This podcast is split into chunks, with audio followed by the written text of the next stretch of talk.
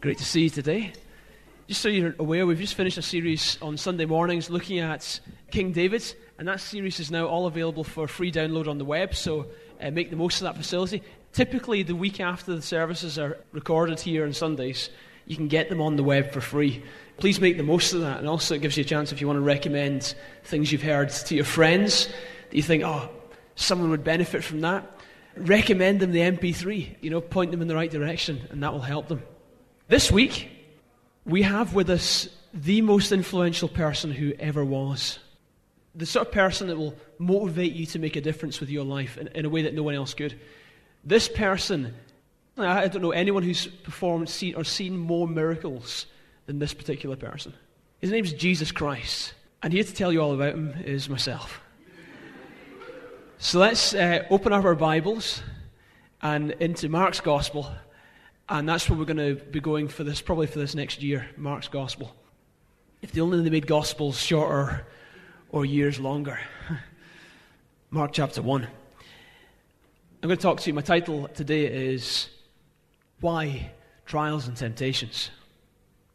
It was a small town prosecuting attorney called his first witness to the stand in a trial. This isn't Mark's Gospel, incidentally, okay? Just in case you're thinking, is this the living Bible? Is this the message? What is this? And it, the first witness was an old lady. She was a grandmother. She sat down in the, in the stall or seat or whatever you call it. And the, the lawyer approached her and, she sa- and he said, Mrs. Jones, do you know who I am? She responded, Why, yes, I know you, Mr. Williams. I've known you since you were a young boy, and frankly, you've been a big disappointment to me. You lie, you cheat on your wife, you manipulate people, you talk behind their backs, you think you're a big shot. But you haven't got the brains to realize that you'll never amount to anything more than a two bit paper pusher. Yes, I know you. The lawyer was absolutely stunned. On the spur of the moment, he said, So, do you know him? And he points to the other lawyer. Mrs. Jones turns to the other lawyer and says, Yep, yeah, I know Mr. Bradley too. I used to babysit for him when he was a youngster, and I know his parents. He too has been a real disappointment to me. He's lazy, bigoted, he's got a drink problem, and he can't keep any normal relationships intact. And anyone in his law firm will tell you it's the shoddiest firm in the entire state. Yeah, I know him. At this point, the whole courtroom is going to be him. And the judge brought order back and called the two lawyers to the front. And he said in a very stern voice, If either of you asks her if she knows me, I will put you in jail for contempt of court.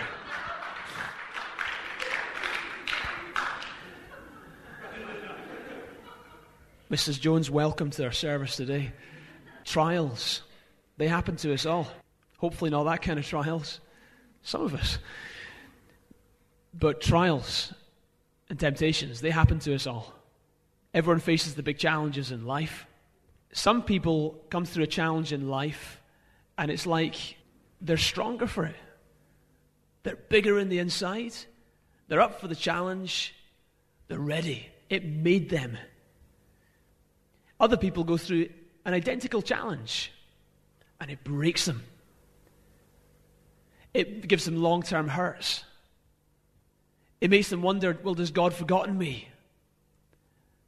The identical trial can either make or break some person. If you're going into a trial or a situation like that, time of temptation, a time of high pressure, and it seems purposeless, then you know what? It's hard to get through something that's purposeless. If things are going on in your life and you think, where's the purpose? Then you're going to struggle. And the likelihood is you're going to come out hurt. Hence the title today Why the Trials and the Temptations. The tough times in life bring out the best and the worst in everyone. It brings to the surface the dross of life, and yet it also brings to the surface some of the greatest characteristics. Many of us never even knew we were in there.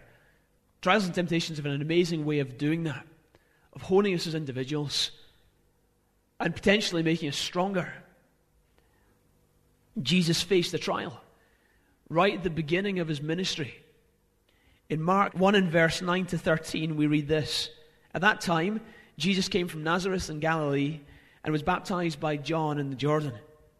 As Jesus was coming up out of the water, he saw heaven torn open and the Spirit descending on him like a dove. And a voice came from heaven You are my Son, whom I love. With you I am well pleased. At once the Spirit sent him into the desert, and he was in the desert 40 days being tempted by Satan. He was there with the wild animals. It's like Leith and angels attended him. As you look in the other Gospels, Matthew, Mark, Luke, and John, you get a fuller picture of what was happening here. First, it starts with Jesus was being baptized. I want to encourage you. That's the example that Jesus set. If you're a believer in Jesus, you need to get baptized. What happened to you as a kid isn't baptism. It's what happens as an adult once you've made a conscious decision to follow Jesus. You get baptized. That's the Bible way. And then Jesus got baptized. And then he came up out of the water, and this, the heavens were open, and a dove, mighty symbol of the Holy Spirit, descended upon him, representing God's endorsement of his Son.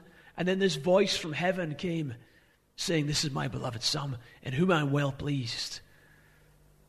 Great endorsement from heaven for all to hear. Here, the next thing we see happening was this that Jesus was led by the Holy Spirit to go into wilderness for 40 days. Then, after that, as you read on, he came out and started his great ministry, which lasted three years. But in that wilderness, as you look in the other Gospels, you find that he was fasting and praying. 40 days fast. Pretty serious. I only know one person living today who's done that. Possible. Jesus fasted for 40 days. Everyone else I know who's tried it died. Jesus fasted 40 days and succeeded. And in that time of temptation, the other Gospels talk about the temptations he faced. There were, there were three specific temptations that Satan brought his way, challenging him. And he came out ready for his public ministry. You know, I believe this is the exception, not the rule. I believe that if you're going to achieve great things in life, there's a preparation needs to take place. Some of you think, I wish it would hurry up and finish. But you know what? God's more interested in the production of character than the provision of comfort. He's interested in helping us reach our potential. And at the end of it all, having done what we were called to do. It's like those little eagles, nicely ensconced in that little eagle's nest, high up in those trees. They're in there, inside of the nest is nicely lined with soft down and little twigs. And the little eagles are having a happy life up there. They open their mouth and and the mum fills it with salmon and all sorts of delicacies, and they get worms on Tuesday and a roast on Sunday. They have their, their life is just easy. They just go, in it drops. A little tidbit. One day, mother loses her marbles. She starts with that big beak, pecking away that soft down around the inside of the nest and pulling away those little twigs. The kids are thinking, Mum's lost it. Well, she, she, she, she's just lost it. She's lost the plot. She's not feeding us. What's going on? Their comfort zone is being removed. Eventually, she starts ripping the nest to bits where they're all standing one little bit of nest that's left. She's, she's removed the whole thing, and they're thinking, that's, I mean, she's just gone flippy completely. And then to top it all, she walks over and knocks you off the edge. And you think, it can't be, but it is. And you're hurtling through the air. This little eagle thinking, I'm going to die. I'm just going to die right now. And you've seen the nest go further and further away from you. you. You know the ground's getting closer and closer. But just before you hit the grounds, the mother eagle swoops down and catches you on her pinions and restores you back to the place up in the nest. And you think, that was close. You get your breath back. The mother eagle comes along again and off you go again. And you think, no! And you're off down, and it happens again, and she picks you up. And after a while, you think, wait a minute. God's given me wings. And you stretch your wings. And you fly. And now you become an eagle that can have a laugh with your kids. That's what I would do if I was an eagle. I said, more kids, let's do that again. That's why eagles have such big families. They, just, they keep on you know, that, that, that whole process is what God wants to take us through. Taking us out of our comfort zone into the great place He wants us to reach our potential, to soar in life, to be the people that God wanted us to be. Not just getting our lives fed every time we open our mouths, not just things that always handed to us in a plate because then we don't grow. But thing, but actually taking responsibility and growing in life and developing character and becoming stronger on the inside so that we can make a difference on the outside. That's what God wants for us. God's plan and purpose was that He led Jesus through a wilderness. And shocking, it says in verse 12 and 13, at once the Spirit sent him into the desert. And he was in the desert 40 days being tempted by Satan. Many times, challenging times, the trials and temptations are instigated, or should I say, you're led into them by God. Let me say, He's not the author of them necessarily, but He's the one who allows them to happen. He ain't the author of the sickness and the disaster and the suffering. That's not our God. But will He let us experience it? Will He even lead us to experience it? Yeah. Why? Because He's more interested in the production of character than He is necessarily in the provision of comfort. And God wants to do something so great in us. We've got to think beyond the here and the now. We've got to think bigger. Is God the author of these things? No, I don't believe that. James chapter 1 and verse 12 to 14 says this God blesses those who patiently endure testing and temptation. Afterwards, they will receive the crown of life that God has promised to those who love Him. And remember, when you have been tempted, do not say, God is the one tempting me. God is never tempted to do wrong, and He never tempts anyone else. Temptation comes from your own desires, which entice us and drag us away. So God ain't the author, although He will allow us to face the challenge. How should you approach your tough time? Because we're going to face them. Maybe you're facing it just now. How do you face your tough time? This week I'm going to the gym with Fergus. Now, Fergus, anyone know Fergus here? Fergus is colossal. He's in the Edinburgh Gunners. He's a, a professional rugby player. I feel slightly sorry for him going to the gym with me. I, to be honest, I don't want to give the guy showing up. And all his mates will be there. And we're going to have to stand beside each other. You know, there's going to come a point where people are going to think, Fergus, come on. You know what we're going to do when we get to that gym? We're going to do some bench press. And what will happen is when we, when we get those weights, we're not just going to, the way you do bench press, you just get the weights and you say, oh, Okay. Okay. You know, that, that's not going to help you. That's been, that's been called being pinned down. All right? That's not, that's not going to, it's not going to develop any muscle in you. It's not going to do one, it's just going to make you feel stupid, right? So you imagine Ferguson, right? Okay. Now, the way you get stronger is you push against it. Then you develop muscle. And when the challenge comes in your life, it's not there to say, oh, okay. No, it's, it's you push against it. And when you push against it, it develops some muscle in areas of character that you never knew you could develop or strengthen for the glory of God. This, this process is described in Romans 5 3 to 4. We also rejoice in our sufferings because we know that suffering produces perseverance. and perseverance produces character. And character produces hope. And we see these characteristics and other characteristics developing in our life when we're facing the challenges. Our perseverance, our pushing against the challenge, makes us stronger on the inside. Just because God leads you into a situation, it doesn't mean He says, curl over and die. It means, come on, fight it. Stand against the challenge. Be stronger than it. By the grace of God, you can do it. You've got a good church around you. You've got friends around you. You have the Bible to encourage you. Call on me, I'll help you. And let's get through this. And you're going to come out stronger, prepared. Jesus, before going into his great ministry that made such an impact in the world, just in three years, changed our worlds, he went through preparation. This is the rule, not the exception. For every one of us who was longing to, for God to do something through us, we've got to realize that God wants to take us on a journey. And we're going to face the trials and temptations, but we're going to come out on top by His grace. Here are six trials and temptations we're going to face in this life trial of sickness. There was one guy in the Bible, Job, and you know, this isn't, it isn't just like have the common flu.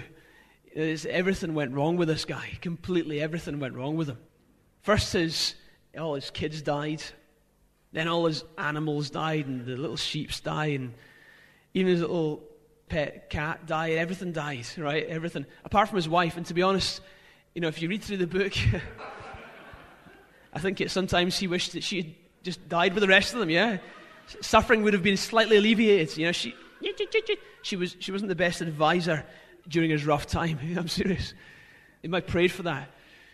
Job faced his challenge. And then on top of all that, he got really sick, incredibly sick, and he, he stinketh, and his, his flesh was opened up, and he was scratchy, and he was, oh, he was just a bundle of rubbish, and he was sitting in the dust.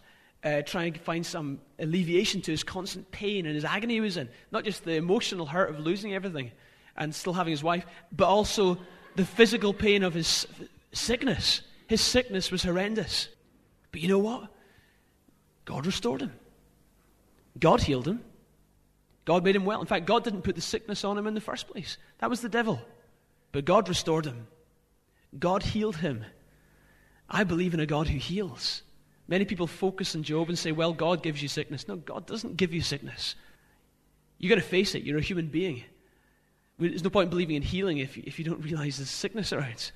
You know, the very fact you believe in healing tells me that you experience sickness. We believe in a God who heals and restores.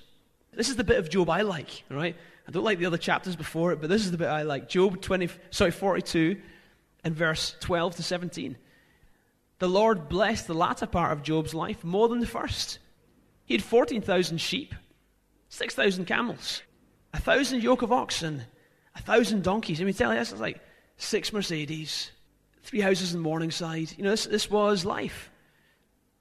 And he gave him seven sons and three daughters and killed his wife. Nowhere in the lands were there found any women as beautiful as Job's daughters. And their father granted them an inheritance among their brothers. After this, Job lived 140 years, and he saw his children and their children to the fourth generation. So he died old and full of years. You see, you can come out on top. You can get through this time. You can come out on top. And sickness isn't there to be like a bench press. Okay, okay. No, no. You fight against it with everything in you. You fight against it with everything in you. I remember growing up in, in quite a religious church setting. And I remember people saying, you know, when someone got a terminal illness or something, well, God's given them this to teach them something. I think, what sort of warped idea of God do you have? Not seriously. I mean, would an earthly father do that to their child? Would that not be called child abuse? Yet we pin this sort of stuff on God under the name of religion. I don't believe God does that. The same people who say, well, God's given me this to teach me this, the same people will head off to the doctor and try and get as much medication as they can, as if, like, God doesn't notice. We'll try and get some medication and when the religious front's on, well, God must be teaching me something through it. That's just inconsistency. Just be honest about it and say, please pray for me. Don't know why it's happens. Pray that I get better. So, pray, pray, pray, pray. Should I go to the doctor, Peter, if I'm a Christian? Go for it. Absolutely. You pray and you get as much help as you can. Get exercise, change your diet, good stuff. Do whatever you can. Be proactive. Casey Treat uh, is, he's a terrific preacher in Seattle. He's spoken a few times through in our Glasgow church now. Casey had lived as a drug addict in his late teens. He'd become a Christian. He'd left that life and started Seattle Christian Faith Center. It's now got nearly 10,000 people there. It's a big church making a big impact. But you know, Casey Treat, in the last couple of years, developed hepatitis C. No, he didn't develop it, it, it rose to the fore. He'd actually been carrying it since his drug using days in his late teens. So what he did was he had this massive situation. And the doctor said, You've got 6% chance of recovery. So you know what he did? He prayed. He got others to pray for him. He got medication. He, took, he went through a course of chemotherapy. He changed his diet. He got fit. He did everything he possibly could. He took supplements uh, to make sure his body was getting all the right stuff. He's now totally healed back on track, healthy, not a trace of it. Miracle. But he did stuff too. And listen, this, when, I was, when he was talking about this experience he'd gone through, he shared this particular verse in the book of Proverbs. And I had never seen this verse before. And to be honest, it only reads this way in the Amplified Version. And the Amplified Version is a very accurate translation, is a full explanation of what the original text was meaning. So let's look at this verse. Listen to this Proverbs 18 in verse 9. He who is loose and slack in his work is a brother to him who is a destroyer. And he who does not use his endeavors to heal himself is the brother to him who commits suicide. Wow. You ever read that verse before? That's a dramatic thought. In other words, you're as good as a friend of someone who commits suicide if you don't just do everything you possibly can to get yourself healthy and well. In other words, whatever it takes, go for it in prayer. Go, go and get prayer. Go in faith, read the Bible, listen to stuff on healing, get as much medication as you can, take tons of orange juice, vitamin C. That's what I've been doing this week. Whatever it takes, whatever it takes, get yourself well. You're more use on this earth healthy than you are sick. You push against the weight. You don't succumb to it. You push against it. The second trial and temptation we face is the trial of temptation. Classic example of this I see in the Bible, second to Jesus' temptation in the wilderness, is Joseph. And we find Joseph, he, like me, was an incredibly good looking young man. He was a babe magnet. And here he was in, so that's Greek for he was good looking. Okay? So Hebrew, sorry, Old Testament. Here he was I can understand this. He, he was, he was, here he was in, in Potiphar's house. He was a slave. He was hardworking. He was good looking. And Potiphar, one day, when he was out and about doing his official duties, Potiphar's wife was there alone with Joseph. And she said, Come and sleep with me. You know, he said, No, I'm not going to do that. I'm not going to sin against God or against my master and do such a thing. But day after day, she kept bringing this temptation to him. Now, you're not going to tell me he wasn't a red blooded male he probably had these thoughts racing around his head. But you know what? He resisted. One day, she grabbed him and said, Come and sleep with me. He bolted, he ran. So, you know, sometimes the best thing you can do when you're under that pressure or temptation is just run. Just get out of there. In fact, don't even be in there in the first place. Just get out of there and uh, resist that, push against that. And what will happen is this God sees that. See, Joseph eventually, not many years later, became the prime minister of Egypt. He went from being a slave in a foreign land to being the prime minister of that land, second only to Pharaoh. Isn't that incredible? What kind of qualifications do you reckon you need for that? I don't know, but let me tell you the qualifications that he had. God set him lots of tests, God set him lots of exams, and he passed them. He passed the test of temptation and he overcame and came out on top. So I want to encourage you overcome with the help of God. In 1 Corinthians 10 and 13, we read this that no temptation has seized you except that which is common to man. God is faithful. He will not let you be tempted beyond what you can bear.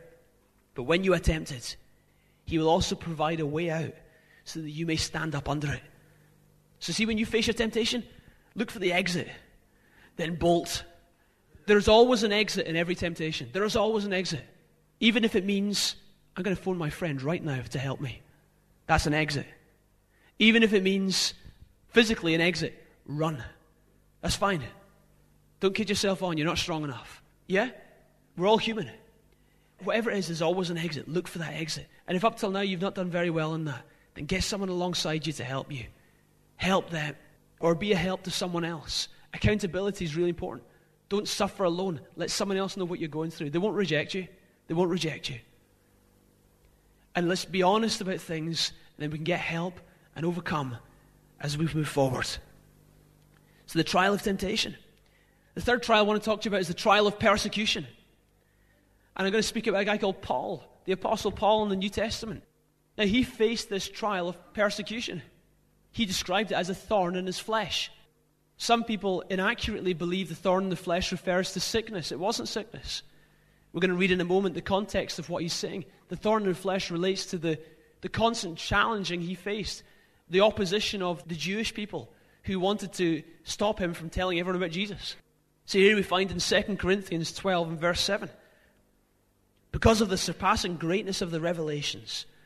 For this reason, to keep me from exalting myself, there was given to me a thorn in the flesh, a messenger of Satan to torment me, to keep me from exalting myself. Concerning this, I implored the Lord three times that it might leave me. And he said to me, My grace is sufficient for you, for power is perfected in weakness. Most gladly, therefore, I will boast about my weakness, so that the power of Christ may dwell in me. Therefore, I am well content with weakness, with insults, with distress, with persecutions, with difficulties. For Christ's sake, for when I am weak, then I am strong. That's a short list of those things that he would categorize as the thorn in his flesh. I tell you, you knew Paul's life. You read through the book of Acts, and you see it was one massive challenge after another. He went to one place, he preached the gospel, they stoned him almost to death. In one place, he went and preached the gospel, and a whole mob lynched him, and there was a riot. It, it was a pretty rough ride he had. It wasn't plain sailing. And I want to say this persecution comes as a trial to pin you down. And it could have made Paul neutralized. It could have made him say, Well, whew, I'm not going to talk about Jesus anymore. but Paul kept going. He pushed against it. And in that weakness, actually, he was stronger. That's what the Bible says. And you know what that persecution caused to happen? It caused him to be humble. Because Paul had so many great revelations in his head. He had so much great understanding. This thorn in flesh was there to keep him humble from boasting. So I want to say when the persecutions come, you're going to be humble. You're going to be thrown onto God. But I want to say is you don't quit what you're doing. When the pressure's against you to quit, don't quit. Do the opposite. Keep going. Keep going. Keep going. Refuse to quit. Drop it from your vocabulary. Push against it. Keep going. You see, Paul, even in that persecution time, he was the greatest influencer in his day. They th- eventually threw him in dungeons and prisons. But do you know what? You would think that his influence would diminish. Actually, his influence increased. You and I today are reading his books that he wrote, and he wrote those from the dungeons and the prisons. If they hadn't thrown him in the dungeons and the prisons, he wouldn't have had time to do all the books that we see in the Bible written by the Apostle Paul. So, actually, even when the persecution became so intense that they threw him in prison, it only worked for the good. It only resulted in more influence, more opportunity to make a difference. Isn't that great? That when you're pressing against the things that are seeking to pull you down, the very things that wanted to pull you down actually become the platform to help you be the person you were always meant to be in the first place. That's good news. Isn't that great how God can turn things around? Fourth is suffering through our own shortcomings. We all have shortcomings. We all make mistakes. We all do this thing called failure. Moses was one. He experienced a great life growing up in Pharaoh's palace. He lived the life of Riley. He had everything he wanted, he had influence, he had respect. Archaeologists would say that it was Moses who was responsible for designing some of the most famous pyramids. That this guy, Moses, had a great life. But one day, he sees an injustice taking place. He takes matters into his own hands and he kills an Egyptian. Next thing he realizes, he's in the run for his life, fleeing from Egypt, fleeing from this nice life that he's had. And he spends the next 40 years of his life in the backside of a wilderness. And that's how the Bible describes it. Here's a guy who sees injustice. Now, it's right to get upset about injustice. It's right to get upset about injustice. It's right to get moved about the things that God gets moved about. He kind of outworked it slightly wrong, yeah? murdering someone that's slightly off track with what the Bible would advise you to do about injustice? You would agree? No? Some of you? Mm, hands up who thinks murdering is a good idea. Excellent. I won't say who it was at the back there. No, we would all agree when that guy he went off track. His human nature took over. Started off with a good motive, his human nature kicked in, and it resulted in murder. And here he was, his own shortcomings are resulting in his persecution that he's experiencing now. He's suffering now. He's, he was in a good place, now he's in a bad place. He's in the backside of a wilderness looking after some sheep, and he's getting older and older. This guy with all this sense of promise, this guy with all this sense of purpose and destiny, now he's in the middle of nowhere. He's blaming himself probably every day for what he did to get him in that situation. But then God turns up to him in the burning bush and commissions him to go and make a difference. But you know what? He's speaking to a whole different man now. He's not speaking to a cocky 40 year old who thinks, I can do this. He's now speaking to a, a broken 80 year old who's incredibly humble. And God takes that humble 80 year old and uses him to lead 2 million people out of slavery and injustice in Egypt, taking them on to their promised land. I want to say, your own shortcomings can just knock you for six. Now, that's a big mistake. It doesn't justify what we do, but you know what? The good thing is, God can turn it around. And the suffering you've experienced because of your own shortcomings, God can turn it around. It can result in humility in your life. And now your character is stronger than before. Even the thing you shouldn't have done has worked to your advantage. Isn't that incredible? When he was seven years of age, his family was forced out of their home, and how he had to start work as a seven year old. When he was nine, his mother died. He lost his job as a store clerk when he was 20. He wanted to go to law school, but he didn't have any education, so he couldn't go. Age 23, he went into debt to be a partner of a small store. Three years later, his business partner died, leaving him to carry the entire debt. It took years to repay. Age 28, after courting a girl for four years, asked her to marry him, and she turned him down. Twice he failed to be elected to Congress. Eventually, on his third try, he was elected to Congress at the age 37, but then he failed to be re elected. His son died when he was only four years of age. When he was a man, age 45, he ran for Senate and lost. Age 47, he ran for vice presidency and lost. But age 51, Abraham Lincoln was elected as the president of the United States. Big guy made a big difference. But tons of failures led to his success. And you're going to fail, and you're going to fail, and you're going to have tons of shortcomings, you're going to blow it, but every time you're going to get wiser. Every time, someone once said that failure is the opportunity to start again more wisely. And I want to say this failure is never a person, it's only an event. So, what you've got to do is you've got to be humble, fix your eyes on God, keep the right attitude, and you can come through this trial on top. Fifth trial is suffering rejection from others. Joseph, again, he faced this. A young man in a wealthy Jewish home, having all his needs provided for, large family, livestock, everything that life could offer in those days. Then one day his brothers turned against him. It was just an ordinary day. He wasn't expecting it. Out of the blue, they turned against him. They were about to murder him. But they relented, deciding instead to sell him as a mere slave to some passers by. They sold him as a slave. The passers by took him to Egypt. They sold him in the slave market to a man called Potiphar, and we heard about that earlier. But Joseph experienced massive rejection. That's a suffering. Now, many people are suffering their entire lives because of the rejection they faced from those who were nearest and dearest. How on earth do you overcome that? How on earth do you overcome that when someone who should have known better treated you the way they did? How on earth do you overcome that? That sense of rejection. You can no longer be part of that family. But that's the family where your heart is. Now you're banned from it. How do you deal with that rejection?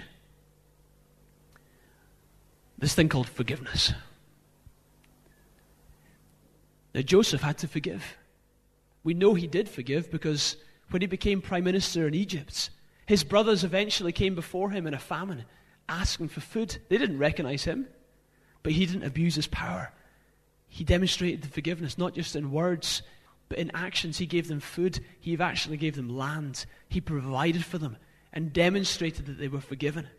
When his first son was born, he called him Manasseh, which means the Lord has caused me to forget. Isn't that amazing? That you've not just got to the point where you've forgiven, but you've actually now, I'm not going to remember that anymore. But that's called putting your past behind you. That's called leaving things now. That's called not digging up the stuff and reminding people of it. Joseph didn't do that. He could have easily have said, Let me remind you what you guys did to me. He didn't do that. He let it go. He moved on. That's why he became such a great success. You see, the rejection will come and that may cause suffering. But the very thing that caused Joseph that suffering, actually, that rejection was the very thing that pushed him as he worked it with the right attitudes into the greatest place in Egypt. The very thing that was there to pull you down can help you to rise to the place where you're always meant to be. So I want to encourage you change your attitudes towards God in your suffering when you're facing rejection. You're going to be asking questions like, Are you still there, God? Because sometimes you think, He's rejected me too. That's it. God's gone off ski. He's washed his hands of me. Everyone else has rejected me. I'm a worthless so and so. God's rejected me too. Sometimes that's the argument that goes on in our head. Some of you have given that argument too much validity. You know, when Jesus was in his trial, way back in the wilderness, we're not going to read it for time's sake.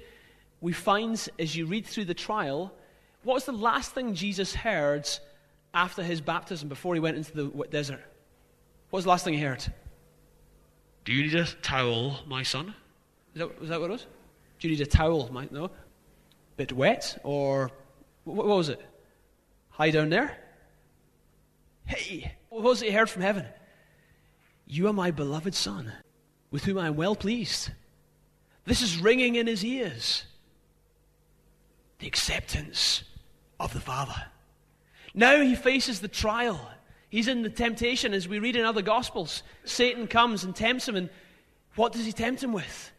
If you are the Son of God, say this stone to become bread.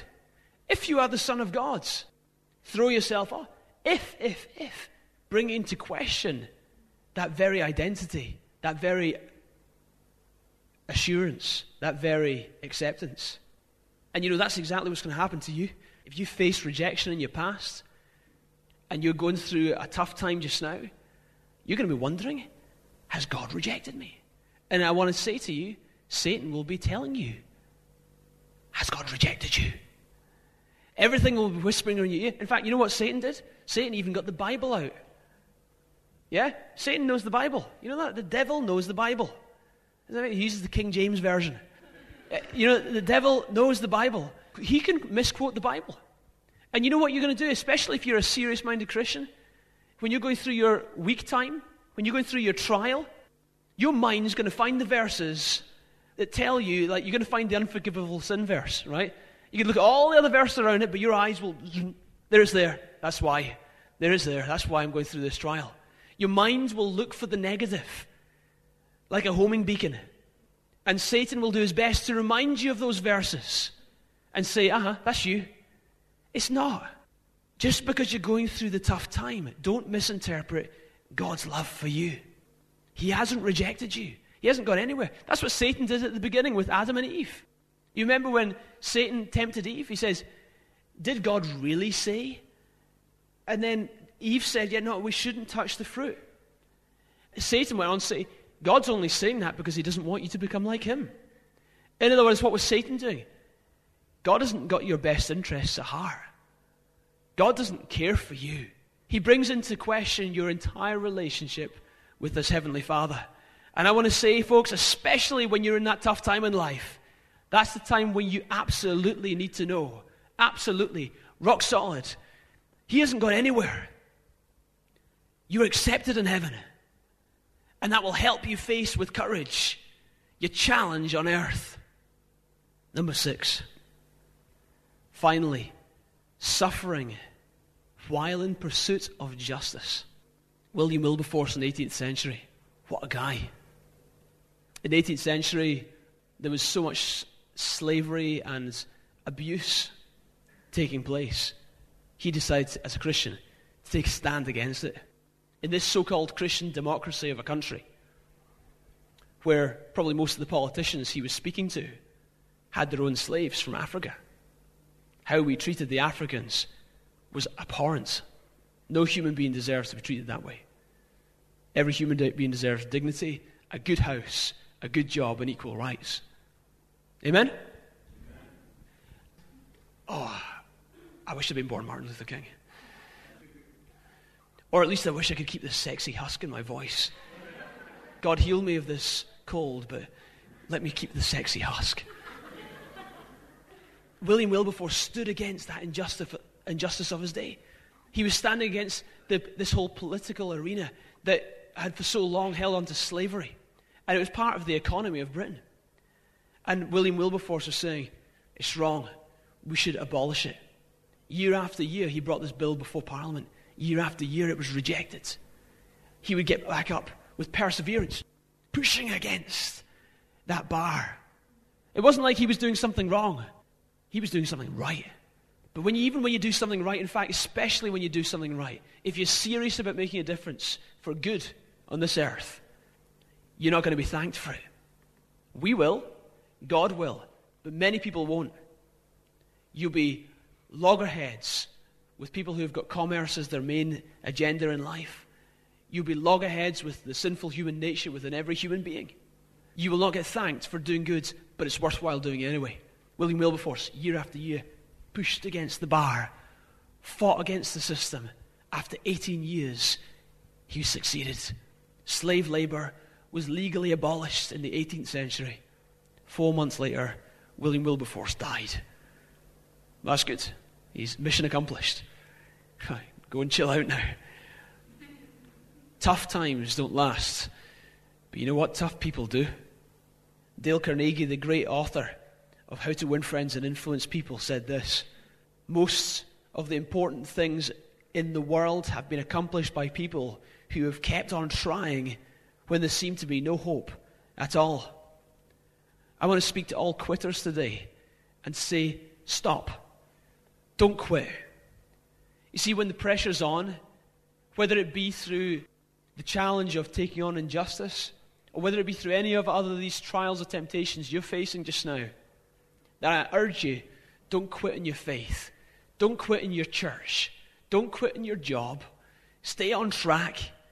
Don't quit when the pressure's on. And you see, that's the wrong time to make a decision. That's the wrong time to make a decision. You're not thinking straight. You're making a reaction rather than a response. And you live to regret things like that. So stay on track. Focus on the purpose. And keep going. Keep going. Keep going. Keep pressing. Keep walking through it. And you're going to come through on top.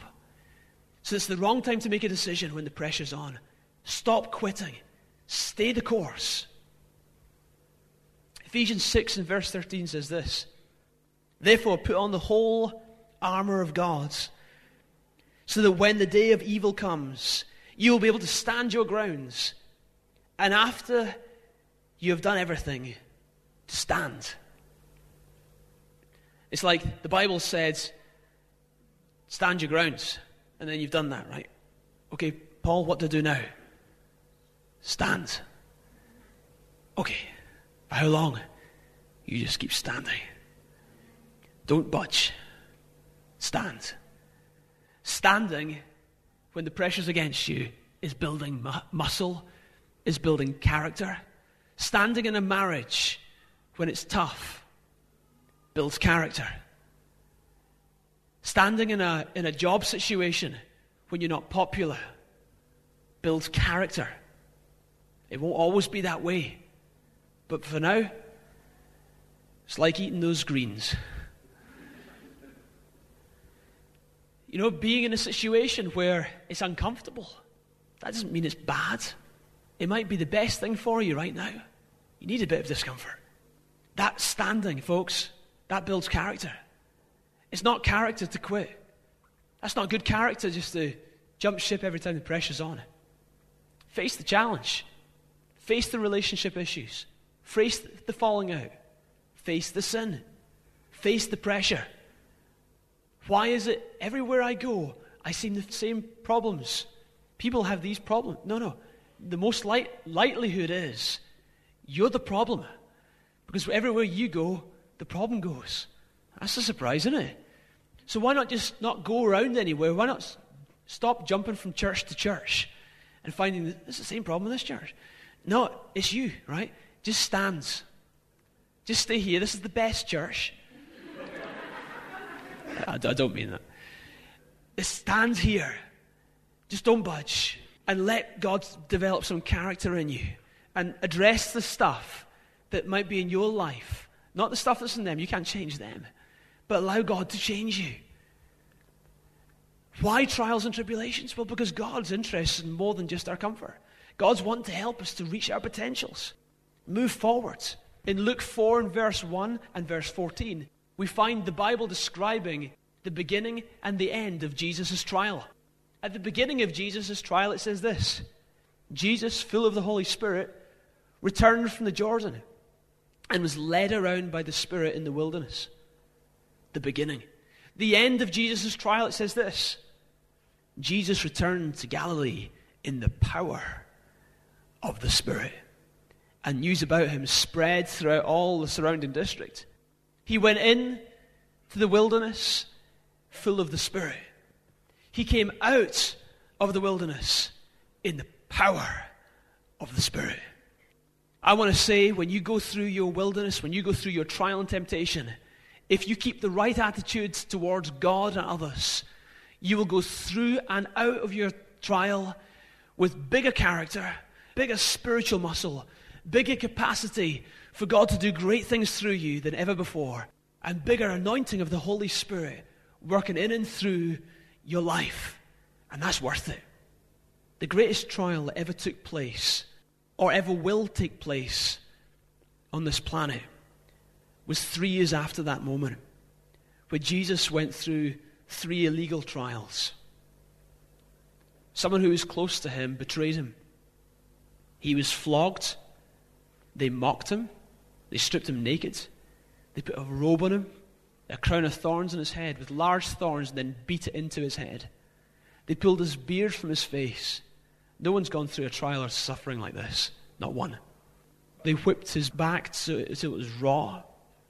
Most likely, you could see the, the innards. And Jesus was led with a, a rough cross against his back to a hill called Golgotha, the place of the skull, outside of the town of Jerusalem. There he was pinned to a tree. And there they continued to hurl the abuse at him and the rejection. He hadn't done anything to warrant this. He'd healed their sick, he had inspired them, he had motivated this generation like no one else ever had, and he's motivated the world ever since. They couldn't find one crime. He was literally squeaky clean. Yeah, he went through that. And not only his physical suffering was so intense, now you and I have probably seen that in the film The Passion. What was going on in his soul, in his inner person? I want to say that what was going on in the inside was so much greater than what was going on physically. The agony of what he was carrying, the sin of the world, was laid upon him. And in one moment in all eternity, Jesus cried, Father, why have you forsaken me? This union that had been there from the creation of the world, the Father, the Son, and the Spirit, now the Father and the Son were separated. In one incredible moment where the sin of the world, where your rottenness my rottenness, and our filthiness and our adulteries, and our perversions, and our gossiping, and our double tonguedness, and our insolence and our blasphemies and our thefts and our murderous thoughts and our attitudes and our bitchinesses and our constant wrong motivations were placed on the Son of God. And he experienced the full wrath of God, his Father, poured out on the sin of the world, on your sin and my sin. He went through suffering and trial like no one else has been through. And you know what? No one ever needs to go through again. He took the sin of the world on himself. Why? I'll tell you why. Because there's a God in heaven who's got one colossal amount of love for you. And because your sin deserved that punishment, he just didn't want to put it on you. So he put it on Jesus instead. And today, little old you and little old me can experience forgiveness. He took hell so you can experience heaven for free by accepting what he did for you, by accepting that he suffered on your behalf by saying thank you for that, by being willing to turn your life around to follow God as you rightly should. Let's pray. Jesus, we thank you, we admire you for the price that you paid in the cross. We thank you it didn't end there. We thank you that on the third day you rose again victorious. And Jesus, we believe the Bible teaches that today you are in heaven. You're seated at the right hand of God. You still carry those scars. And we thank you that your blood still can cleanse the filthiest sinner. Lord, I want to thank you today that this bunch of sinners, including myself, can experience complete forgiveness. God, we all face trials and challenges. I pray, God, if anyone's facing trials and challenges just now, they'll push against them with everything within it. Within them, God, they will push against it. And God, by your power, you'll develop great character and perseverance in this precious bunch of people. God, I pray, Father, for anyone today who doesn't have an authentic relationship with you. They haven't come to the point in life where they've said, Thank you, Jesus. I accept your sacrifice for me. Thank you, God. When someone does that, there's a forgiveness that takes place that's eternal. There's an eternal acceptance that takes place. There's a permanent change. I pray for anyone today, God, in this room who hasn't yet made that decision to follow Jesus, made that step of faith to accept your sacrifice on their behalf. Give them the courage today to do that, Lord. If you haven't yet accepted what Jesus did for you, if you haven't yet asked Him personally for that forgiveness that He paid such a high price to make available to you today, if you know in your heart, I'm not talking about whether you've been religious, whether you've been a churchgoer, it counts for nothing. What counts is this Have you accepted what Jesus did for you on the cross? Do you believe that He rose from the dead? And how is it affecting your life today? That's what's all important.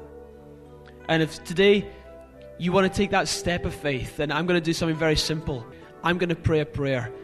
And I invite you to pray this prayer with me. It's, it's a prayer of response to Jesus. And if you want to make that personal commitment to Jesus, then you pray this prayer with me just now, under your breath.